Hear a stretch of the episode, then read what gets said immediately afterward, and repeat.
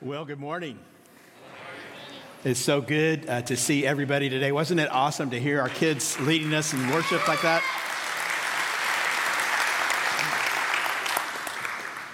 You know, this is, as many say, in many regards, the most wonderful time of the year, right? But I think you would also agree that many times it's the craziest time of the year.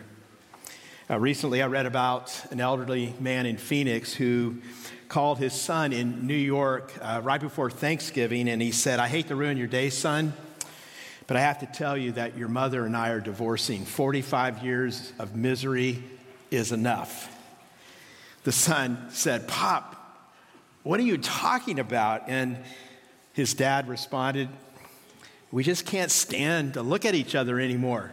I'm sick of her, she's sick of me, and I'm sick of talking about this, so you call your sister in Chicago. And he hung up. Well, frantically, the son calls his sister. She explodes on the phone. Like heck, they're getting divorced, she said. I'm going to take care of this. She hangs up, immediately calls Phoenix, screams at her father, and says, You are not getting divorced. I'm calling my brother back. We'll both be there tomorrow. Don't do a thing until we get there. Old man hangs up the phone and he looks at his wife and he says, Okay. They're coming for Thanksgiving and they're paying their way. now, what do we do for Christmas? well, uh, some of you really know this, right? The holidays can get crazy, especially if you have crazy family, right? And then there's just the crazy shopping we all have to do. There's all the activities, all the busyness, everything else. And it is so easy to get distracted from the beauty of what we really do want to celebrate at Christmas, right? Which is what God has done for us in giving us his son. Well, this December, what we're going to be doing as a faith family is we're going to slow down and we're going to do a deep dive into one of the most beautiful, one of the most profound passages in all the Bible about Jesus coming into the world, and that is found in Isaiah. It's chapter 9, and it's verses 1 through 7. And as you're getting there, let me just kind of tell you a few things. These words uh, were written over 2,700 years ago, and yet we find that Isaiah's world, in many regards, was remarkably similar to ours today. Isaiah 9, verses 1 through 7, is this prophecy about a king who comes into a world being destroyed by sin, and he comes to establish a forever kingdom of ever increasing righteousness and peace and joy. And Isaiah reveals the name of this king as Wonderful Counselor, Mighty God, Everlasting Father, Prince of Peace. Each week during December, we're going to be taking a look at one of those titles, and today we're going to be looking at Wonderful Counselor. And before we get there, I just want to kind of set some things in place for us. This is a a very familiar passage. Uh, we, we talk about it probably every, every year, but I think sometimes we can skim over the surface of it without seeing its richness, without seeing its beauty. It might be that some of you hearing that it's a prophecy given 2,700 years ago are, are kind of wondering what does a 2,700 year old prophecy have to say to my life today? And the short answer is this times and cultures may change, but people never do. We face the same temptations and trials that they did. They had to ask back then, just like we have to ask today, the most important question ever Do I know and trust the living God?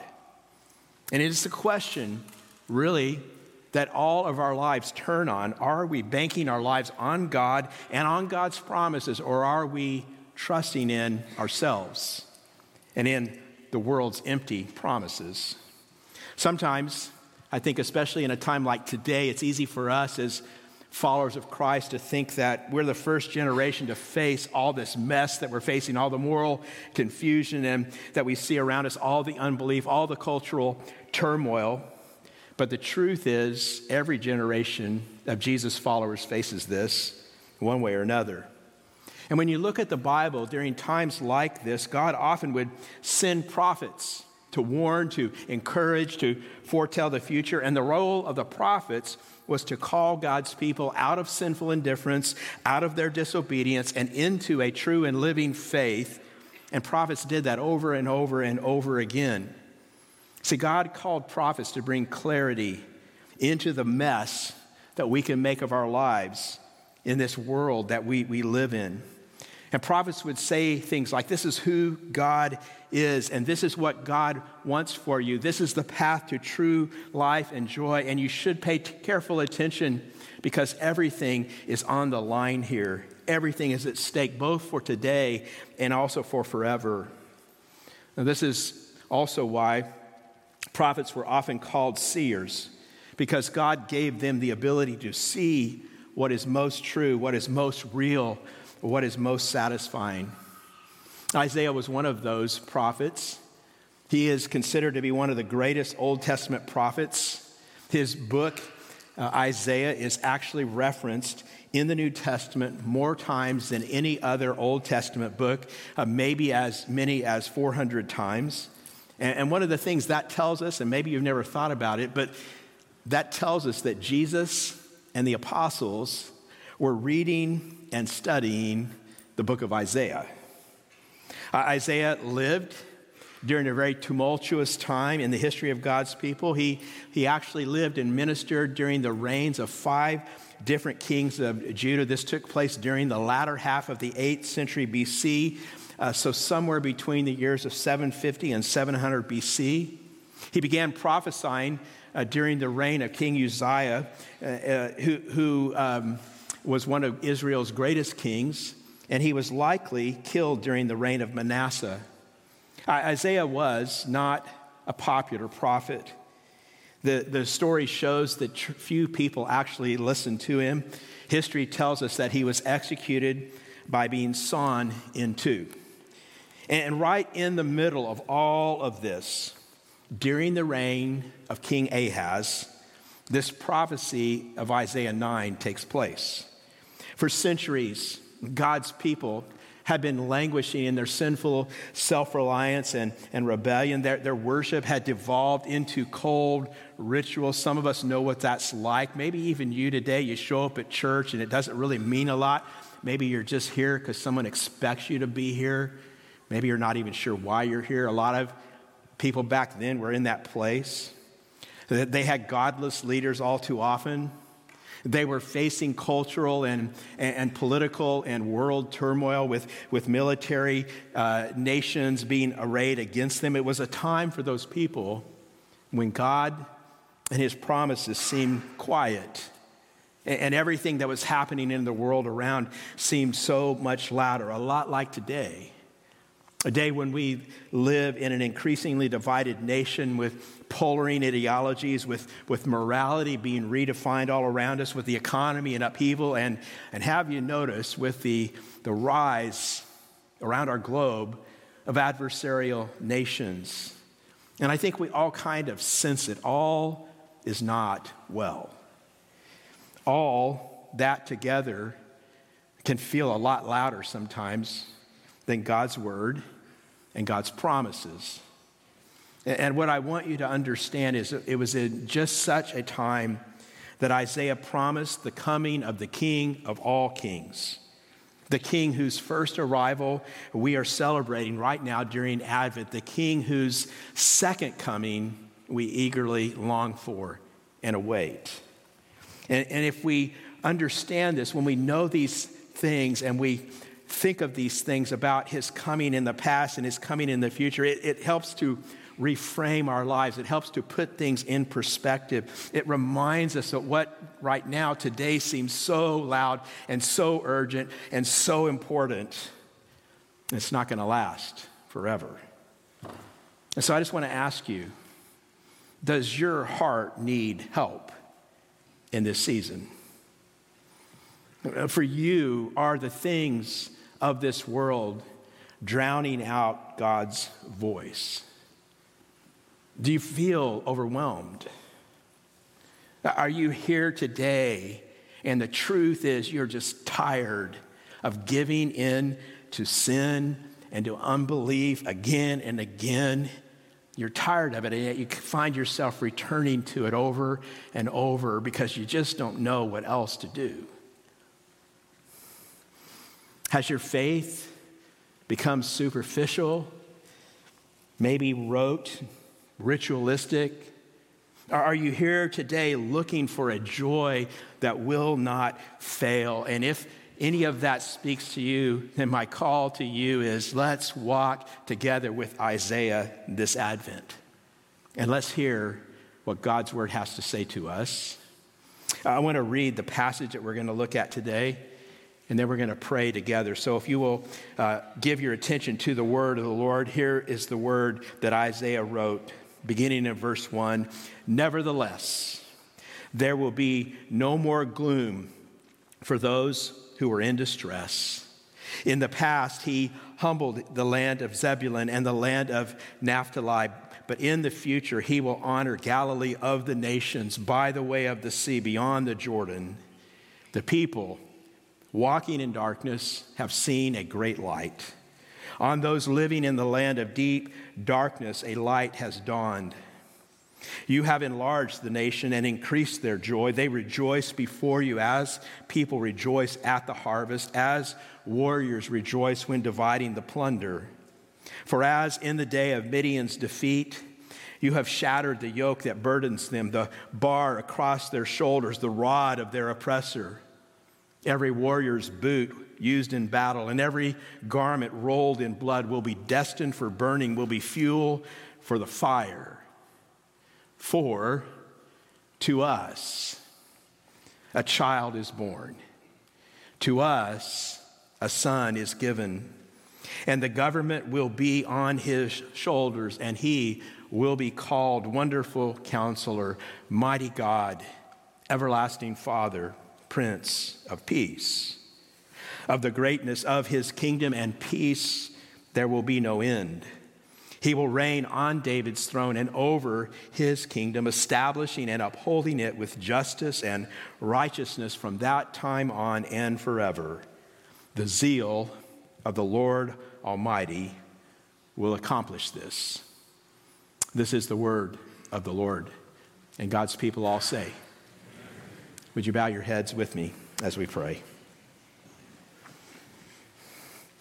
Father, we ask you as we open your word to fill our hearts with thoughts of your glory, the one and only living God for whom one day is as a thousand years and a thousand years as a day, the only wise God who is never threatened as empires rise and fall, but exists forever in holy perfection. Lord, we are only momentary, living and dying, but, but you exist eternally.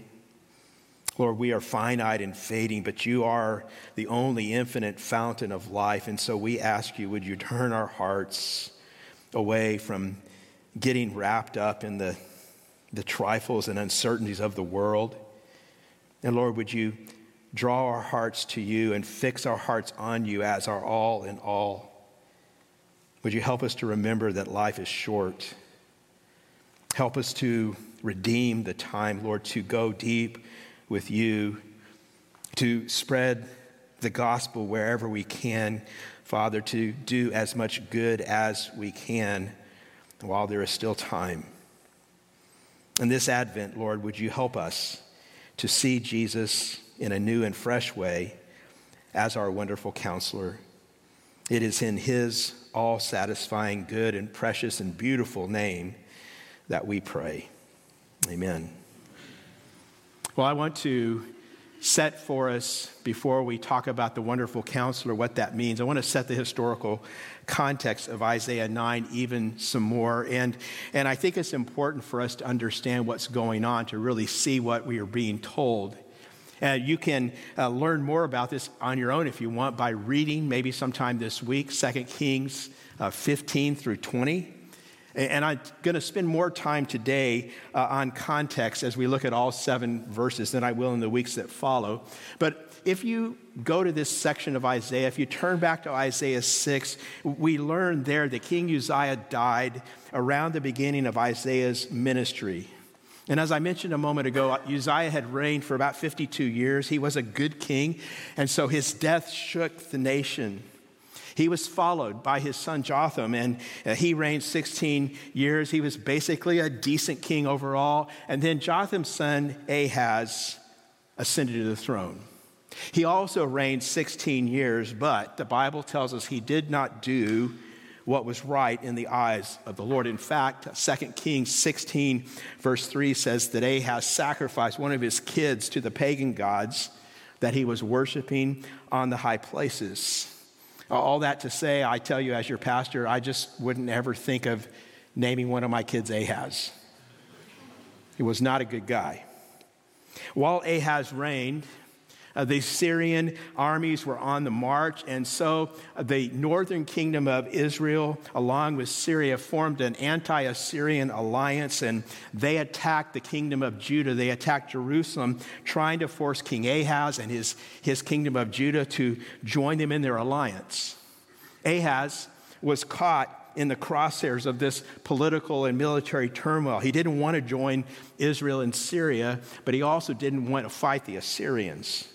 And so, out of fear and out of lack of trust in Yahweh, Ahaz decides he's just going to surrender to the Assyrians and he signs a treaty with them. He pays them tribute out of the temple treasuries, which means he gives them God's uh, resources and God's you know, treasures. He promises that he'll worship their God. He, he becomes what is called a vassal. In Isaiah 7, verse 1, all the way through Isaiah 9, verse 7, which we've just read, that entire section is directed at King Ahaz. Isaiah the prophet is confronting Ahaz, and he is challenging Ahaz to give up man made strategies and to trust Yahweh. If you read those chapters, you'll see Ahaz refuses. And so Isaiah prophesies that Judah is going to be devastated by the Assyrian Empire because of the king's lack of faith. Isaiah 8, verse 1 through 9, verse 7, is a section that contains four oracles that Isaiah received from the Lord. These oracles, if you read them, you'll see they move from darkness to increasing light. And the fourth oracle is the climax of this section. The fourth oracle is Isaiah 9, verses 1 through 7, which we have just read. I want to walk back through it again so you understand what's part of what's being told here. Again, in verse 1, it says, Nevertheless, there will be no more gloom for those who are in distress, and that's Israel, that's God's people. In the past, He, that's God, humbled the land of Zebulun and the land of Naphtali. Now, Naphtali is north of Jerusalem. If you know the, uh, the geography, it's, it, it's by the Sea of Galilee.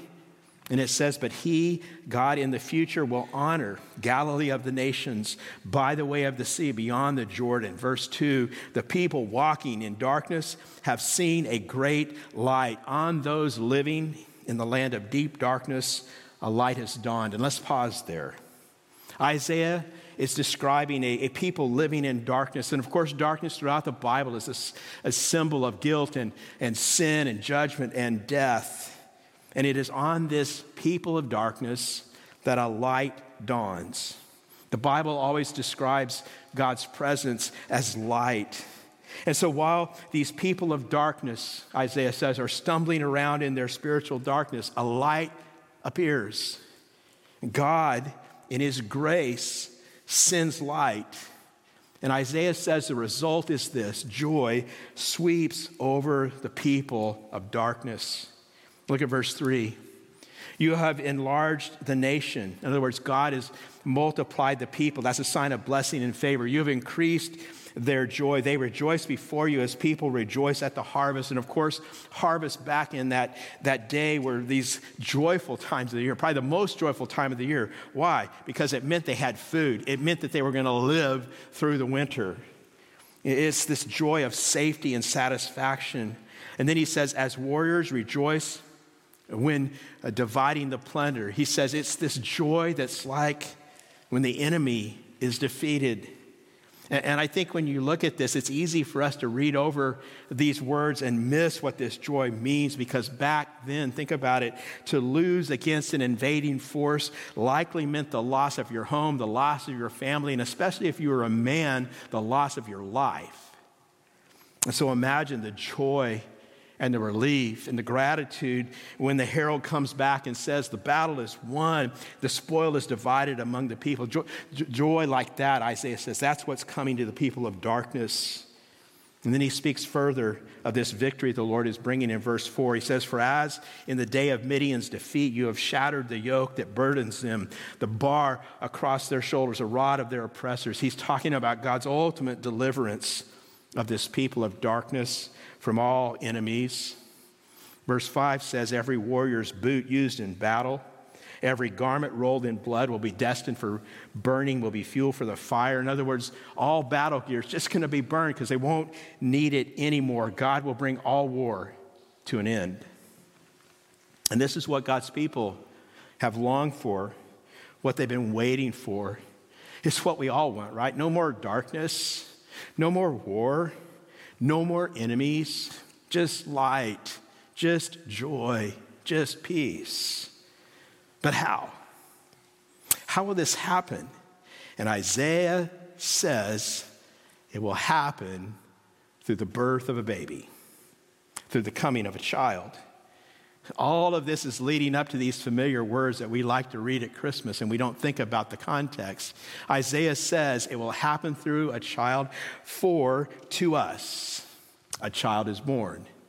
To us, a son is given. And this word given tells us that this child is a gift from God. He says the government will be on his shoulders. And so, this child, this king, is coming in and using this word son as an indication that he will be from the royal line of David, which is confirmed in verse 7. Isaiah continues, and he will be called Wonderful Counselor, Mighty God, Everlasting Father, Prince of Peace. If you're taking notes, you might want to write down this is a throne name. And a throne name is a name that tells us what the new king and the new king's rule will be like. This coming ruler, he says, can have a fourfold name. And I want you to notice this is a name. These are not names. This is a name, not names. It's one person he's talking about, not four. He says this person will be all these things all at the same time, which is spotlighting his unique identity. He will be wonderful counselor, literally a counselor of wonders. It's something supernatural. This is a highlight of, of his wisdom. He will be mighty God, which is the title for God himself. And so that means this king will not just be human, he will also be divine. He will bring the presence of God into the midst of God's people. He will be everlasting Father. Now, this is not a reference to God the Father, but rather to the king's fatherly mercy and compassion. Kings back then were seen as father figures, and, and so calling him an everlasting father uh, meant that this king was going to bring everlasting protection and everlasting security. And then he will be the Prince of Peace. He will end all war, all conflict. He will replace it with flourishing and joy. He is the Prince of Peace because He's the source of peace and the fountain of peace. Everything good and whole and flourishing comes from him. And then Isaiah continues in verse 7 of the greatness of his government and peace, there will be no end. And that tells us that this king is the king of all kings. This king is the final king, the king to end all kings his government and peace will only grow greater. It will never end. And we all long for that, right? You see, this king is not just going to come into office for a few years, sign an executive order or two, and then leave, probably leaving it a worse mess than when he got there. This king is going to come and he's going to bring a massive renewal of the entire cosmos. This king will defeat all evil forever in us and all throughout creation. Ray Ortlund um, has written a commentary on Isaiah. He was one of my PhD profs uh, a very long time ago. And he says this it's a wonderful quote. He says, the, the empire of grace will forever expand. We will be there to enjoy his triumph, forever ascending, forever enlarging, forever accelerating, forever intensifying. There will never come one moment when we will say, This is the limit. He can't think of anything new. We've seen it all. No.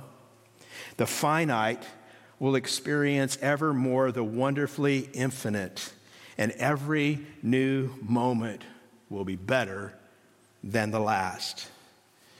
Isaiah continues He will reign on David's throne and over his kingdom, establishing and upholding it with justice and righteousness from that time on and forever. In other words, uh, during this time, all this turmoil, God's people had been wondering and asking, Has God failed to keep his promises to us? You ever ask that? You ever wonder about that? They were wondering, Where is this king that we're waiting for? What about our homes? What about our lands? What about our lives? Isaiah is saying here that God has not rejected his ancient promise to David to establish a forever kingdom through David's family line, which is in 2 Samuel 7. You see, this promise that we're so familiar with was spoken originally into this gloomy spiritual darkness. And in that kind of time, Isaiah prophesies the arrival of an invincible king who comes striding across the world stage.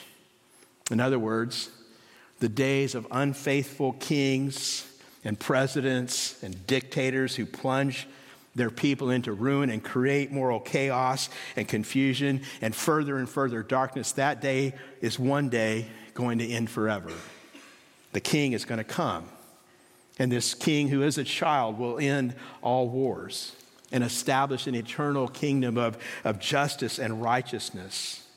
The darkness, Isaiah says, may be all around God's people, but this king is coming into our darkness. And how do we know this is going to happen? Isaiah ends this oracle by saying, Here's how the zeal of the Lord Almighty will accomplish this.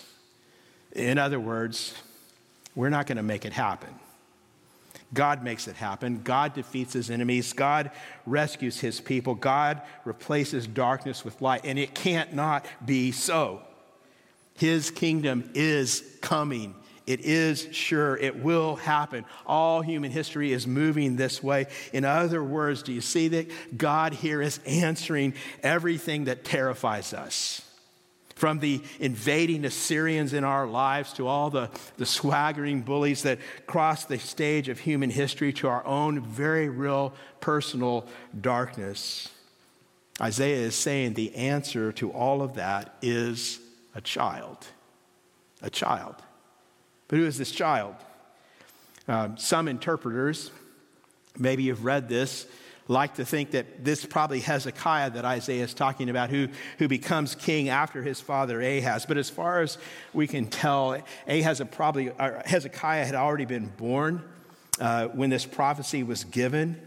But, but even if the timing worked out, for all of Hezekiah's goodness, he was still a flawed uh, human king.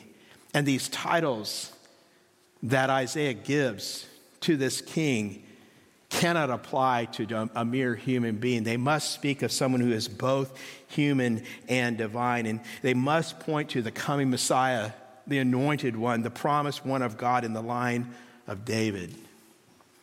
Now, I know all of that is a lot, but I want you to try to hold all of that in your mind because it is only with this entire backdrop that we come to the New Testament and we can feel the absolute weight and shock of how Jesus' arrival is described in the Gospels. See, Matthew and Mark and Luke and John, they, they, they all describe Jesus coming as the arrival of the King, this King. I'll give you just one example. You can go to Matthew's gospel in the third chapter. Uh, Jesus is tempted in the wilderness, and after he spends that 40 days being tempted in the wilderness by Satan and he conquers him, I want you to listen to what comes next, how Matthew describes the launch of, of Jesus' ministry, and he could have described it any way he wanted. He had multiple Old Testament prophecies with which to frame the announcement of Jesus' arrival, but this is how Matthew does it. This is how he frames the totality uh, of Jesus the King coming in his ministry. It's in Matthew 4, beginning in verse 13. This is what Matthew writes Leaving Nazareth, he went and lived in Capernaum which was by the lake in the area of Zebulun and Naphtali, to fulfill what was said through the prophet Isaiah. And then he quotes our passage from Isaiah 9 land of Zebulun and land of Naphtali, the way of the sea beyond the Jordan, Galilee of the Gentiles. The people living in darkness have seen a great light on those living in the land of the shadow of death, a light has dawned. From that time on, Jesus began to preach, Repent, for the kingdom of heaven has come near. And if you get it, that ought to give you some gospel shivers right there. It's like Matthew is saying, It is on, people. He's here. He's here. Because they had been waiting for 700 years waiting for this invincible king of all kings to come striding out of the desert now onto the world stage, victorious over the enemy. Matthew says to his readers, It is time. It is Jesus. Jesus has come. God has fulfilled his promise because God always keeps his promise. Jesus is, Matthew is telling his readers, the wonderful counselor, the mighty God the everlasting Father and the Prince of Peace, whose reign will never end. Jesus is the light that breaks into our darkness. And then Jesus is going to continue in his life, in his death, in his resurrection, and in his ascension. He's going to continue to prove that all of that is true, that he is the invincible king, that he is Lord, our crucified, risen, reigning, and ascending, ascended Savior.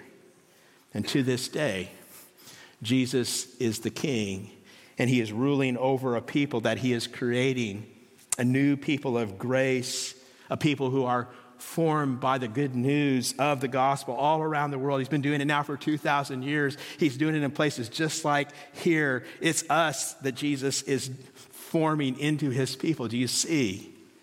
And someone has said every local church is like a little embassy of the coming kingdom that is meant to give off the aroma uh, of that kingdom now, today. And so we are the people that God is envisioning when he was promising to send his son. And I hope you are understanding that this shows that Christianity is not just a bunch of abstract ideas, it's not a religious code uh, of how you're supposed to behave like a lot of people think. It is so much more than that. It is true truth. It is real reality, a description of what is and about what will be. And I want to ask this question again Do you know Jesus? And does Jesus thrill your heart? See, He has made us, He knows everything about us. From the inside out, there's nothing that we have done or failed to do that will surprise him because he came for sinners like us.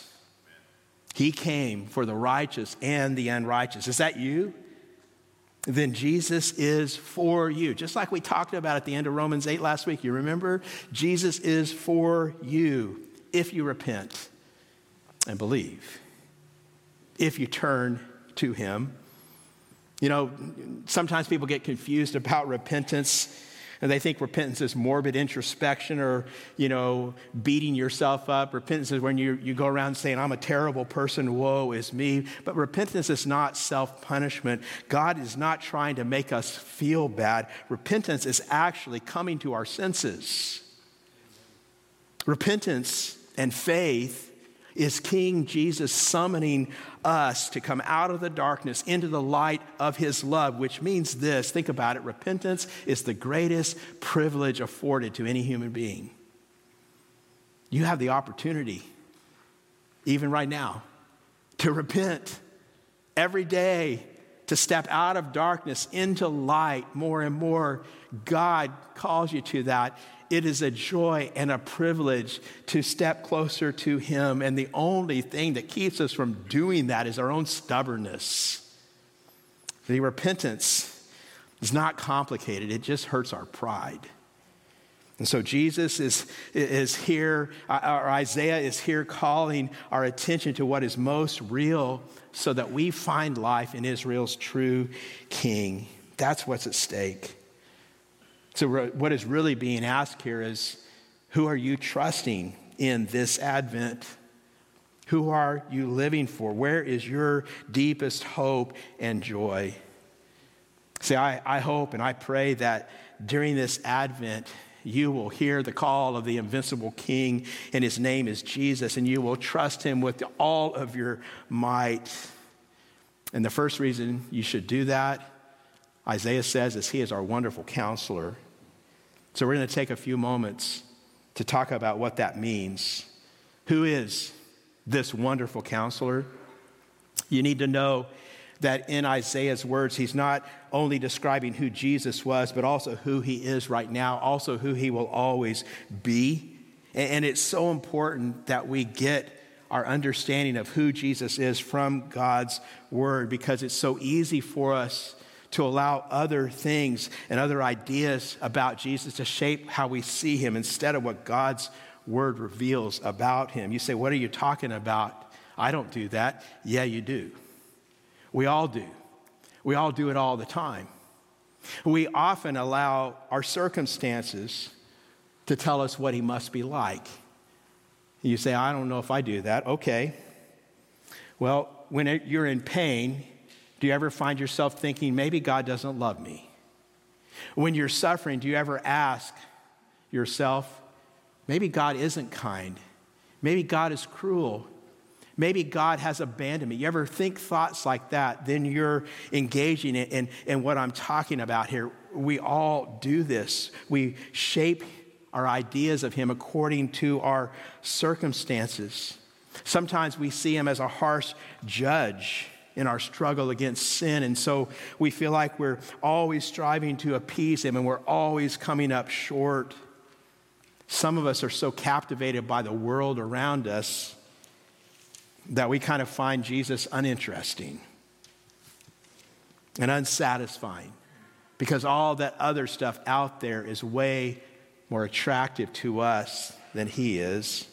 See, it's so easy for our hearts to subtly redefine who Jesus is and not to take him just as God reveals him to be. And if I could sum it up, I want to say to you this we must always start with Jesus as he truly is, and then out of that, see our own lives, then out of that, see the world around us. If you want to put this in a real short form, Jesus is the default, you're not.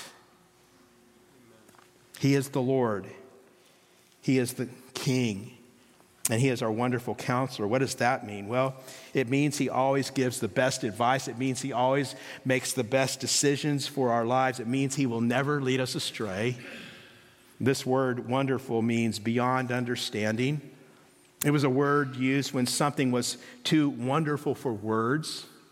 Isaiah says that when he comes, this king, this Messiah, would be beyond our words to describe him. He is wonderful, glorious, magnificent, awesome. He is more awesomer than all the words that we use to say awesome.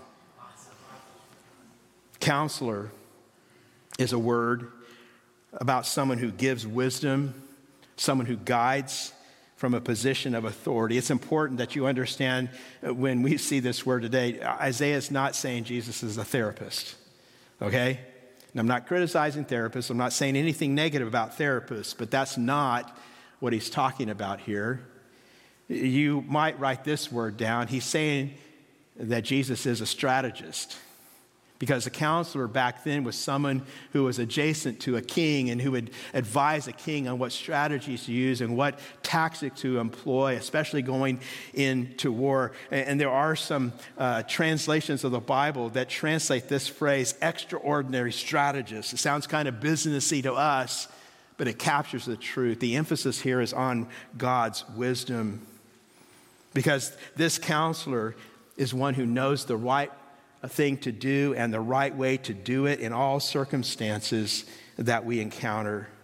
See, wisdom is not just knowledge, not just knowing things.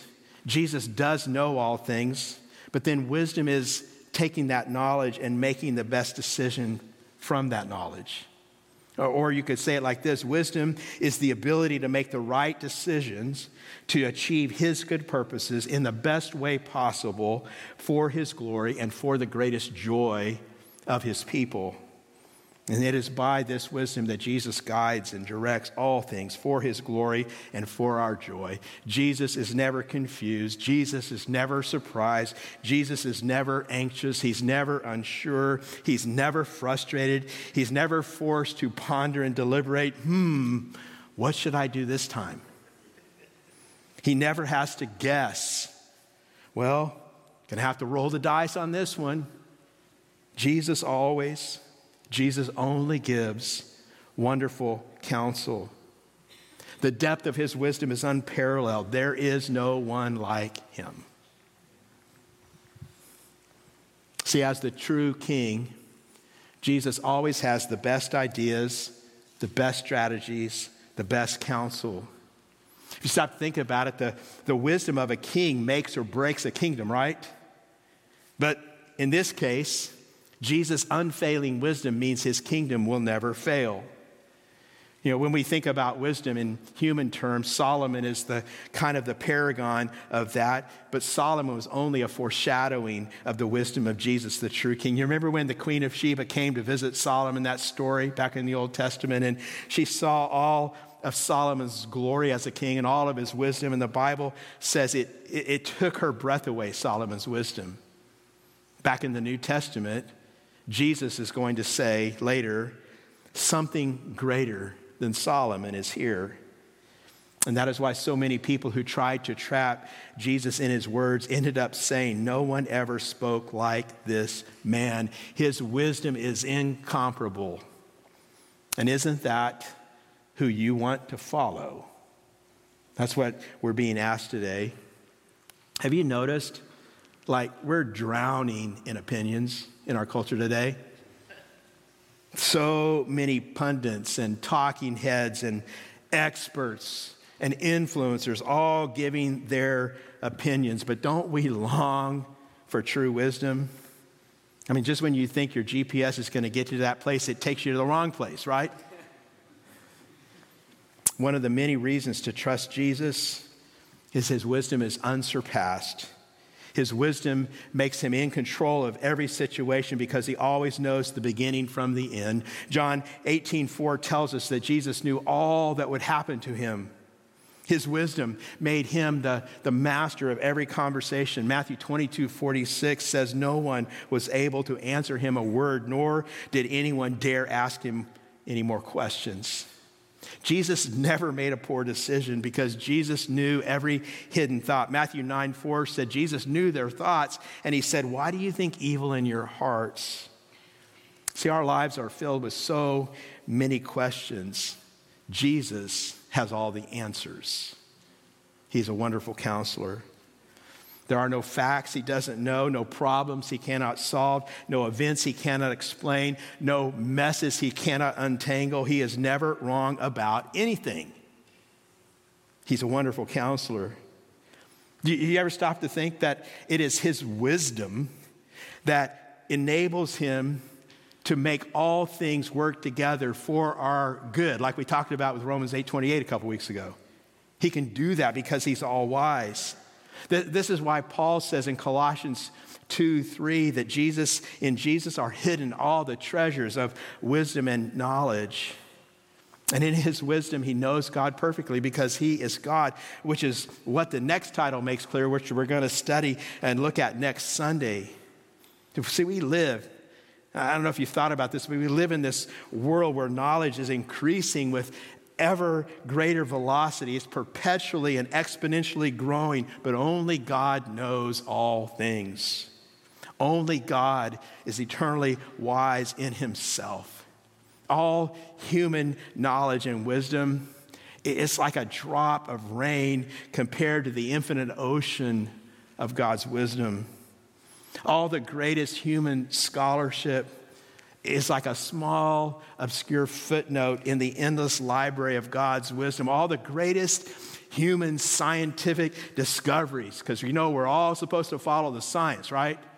All those great discoveries are like a solitary grain of sand on the endless beach of God's wisdom. That's why King David said in Psalm 139, How precious to me are your thoughts, God. How vast is the sum of them. Were I to count them, they would outnumber the grains of sand. Jesus is our wonderful counselor. So, how does this apply to our lives? Oh, there are so many ways. Only have time for five applications today, so get ready to write them down. How should this wonderful counselor change our lives? First, Jesus as our wonderful counselor means we can trust him totally. Do you trust him? Without a doubt, without question, do you trust him? His wisdom means he is the very best object of our confidence. There is no one like him. Therefore, there is no reason to doubt him ever about anything. Now, we doubt. I doubt. Of course, we, we do this because of our fallenness. But we should daily be reminding ourselves that Jesus is managing the whole cosmos and he's managing all of our circumstances and he's doing it to bring about his good purposes, which is our best. And being infinitely wise, he always knows what he is doing in your life. You ever wonder if God knows what he's doing? In fact, I think we should raise hands right now just to get a little confession going in the moment. How many of you sometimes think God doesn't know what he's doing? Would you raise your hand? Everybody who's a truthful person in the room right now. Oh, man, not too many. We're going to have to work on that. We all wonder that sometimes, but Jesus, as our wonderful counselor, says that's not true, even when it feels like it. We can always trust him. We often can't see what he's doing, but he always can. He always has perfectly wise reasons for doing whatever he does. And here's the truth we will see what he's doing one day in the future. And if not in this life, then we will see it in eternity. And when we see it, we will agree with him. And that means that today, right now, knowing that will come, today you can trust him totally because he is all wise. He is our wonderful counselor. Second, Jesus, as our wonderful counselor, means we can obey his word fully. Do you understand that this book, which you hold in your hands, was inspired by infinite wisdom? Let's think about that. God's wisdom inspired the scriptures for our good. See, the Bible is not a, like a random collection of human advice or conjecture or, you know, ancient life hacks. It is much more than that. It, it flows from the deep, unsearchable wealth of infinite divine wisdom. It is always right. It will never lead you astray. It is meant for your good. So, why would we doubt whether or not Jesus knows what is best for us? I'll give you a couple of examples just to let you ponder them. You can have a lot of examples of this. But here's the first one why would we refuse to forgive other people when Jesus tells us it's the best way to live? That it is infinitely better than living in resentment. And yet, we don't obey his word fully because we don't think he knows what he's telling us to do. See, the question here is Does Jesus know what he's talking about?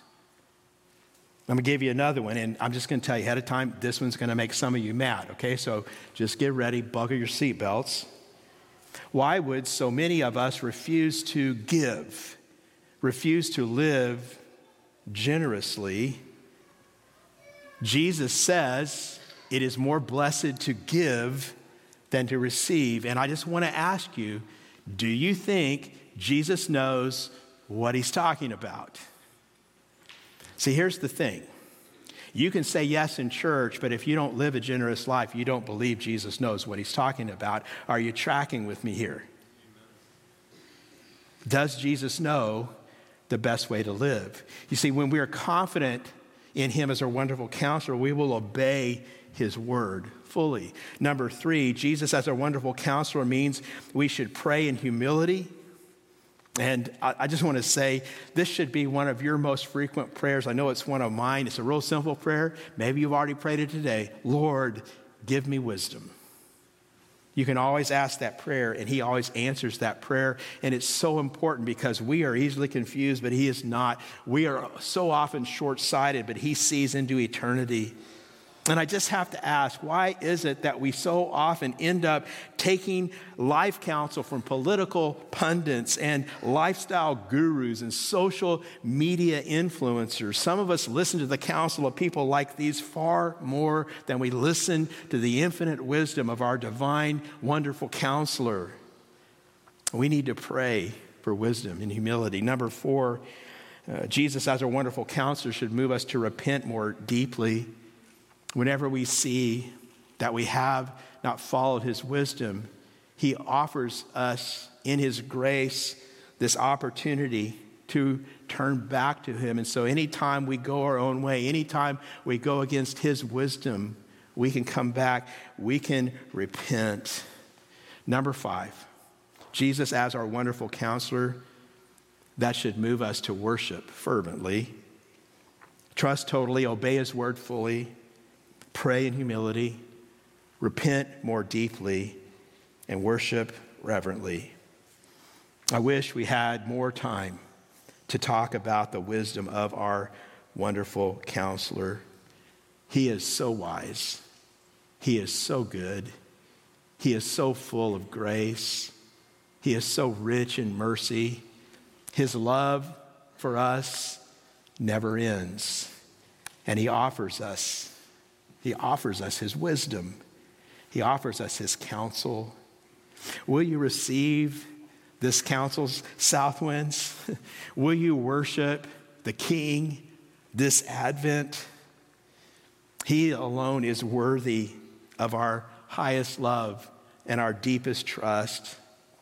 You know, every generation, just like, just like Isaiah's generation, every generation is forced to decide whether or not to trust the true and living God or to trust in their own man made strategies like Ahaz did. See, they went before us, and many of them made the wrong decisions. And it's our turn now. And we have made the wrong decisions sometimes, but we can learn from their mistakes and we can learn from our mistakes. And so I just want to call to you Will you fix your hearts on Jesus? Will you treasure him as our invincible King, as our wonderful counselor who has come and who is coming one day again? See, as, as the Apostle Paul said, to the only wise God be glory forevermore through Jesus Christ. Amen. Let's pray together. Would you bow your heads? Lord, we, we love you and we need you. Oh, the depths of the wisdom and knowledge of God, how unsearchable your judgments, how inscrutable your ways. For who has known the mind of the Lord, or who has been his counselor? For from you, God, and to you and through you are all things forevermore. Lord, we ask you to forgive us for those times we presume to play the role of counselor to you rather than submitting to your counsel. Lord, speak to our hearts even now. You, you know the things that each of us needs to hear from you in this moment where we need to trust you more completely and obey your word more fully and pray, Lord in humility and repent and worship during this Advent season. Would you move among us as only you can? Move now, Lord, to save sinners.